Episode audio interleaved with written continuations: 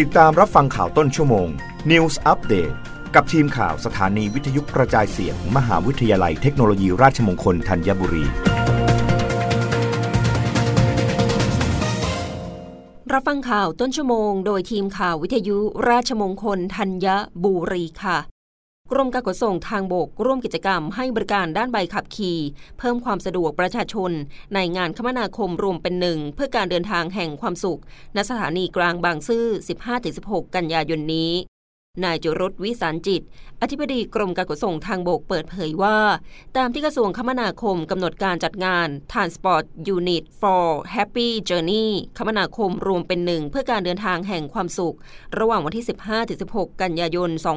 2565 ที่สถานีกลางบางซื่อ ซึ่งภายในงานจะมีการออกบูธเผยแพร่ประชาสัมพันธ์ ภารกิจ โครงการ แผนงาน และผลการดำเนินงานของหน่วยงานในสังกัดกระทรวงคมนาคม รมการขนส่งทางบกในฐานะหน่วยงานภายใต้การกำกับดูแลของกระทรวงคมนาคม ได้นำกระบวนงานด้านใบอนุญาตขับรถหรือใบขับขี่ ร่วมให้บริการแก่ประชาชนทั่วไปที่มาร่วมงาน โดยบูธของกรมการขนส่งทางบก จะให้บริการด้านใบขับขี่ต่างๆ เช่น การเปลี่ยนใบขับขี่จากรูปแบบกระดาษเป็นรูปแบบบัตรพลาสติกที่มี QR code การออกใบแทนใบขับขี่เดิมที่ชำรุดสูญหายหรือรบเลือน การต่ออายุใบขับขี่ส่วนบุคคล กรณีสิ้นอายุไม่เกิน 1 ปี ที่ผ่านการอบรมออนไลน์จากเว็บไซต์ www.dlt-elearning.com เรียบร้อยแล้ว การขอรับใบขับขี่ส่วนบุคคล เปลี่ยนจากชนิดชั่วคราว 2 ปี เป็นส่วนบุคคล 5 ปี กรณีสิ้นอายุไม่เกิน 1 ปี และการขอรับใบขับขี่ส่วนบุคคลใหม่ กรณีได้รับหนังสือรับรองผ่านหลักสูตรการอบรม และทดสอบสำหรับผู้ขอรับใบอนุญาตขับรถจำนวน 15 ชั่วโมง จากโรงเรียนสอนขับรถที่ได้รับการรับรองจากกรมการขนส่งทางบกอยู่เว้นการขอรับใบขับขี่ใหม่ที่ยังไม่ผ่านการอบรม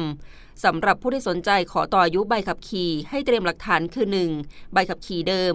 2. บัตรประชาชน 3. ใบรับรองแพทย์ที่ออกไม่เกิน 1 เดือน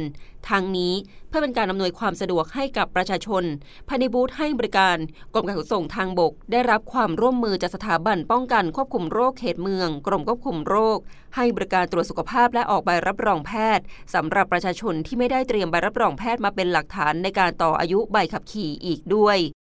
รับฟังข่าวครั้งต่อไปได้ในต้นชั่วโมงหน้า กับทีมข่าววิทยุราชมงคลธัญบุรีค่ะ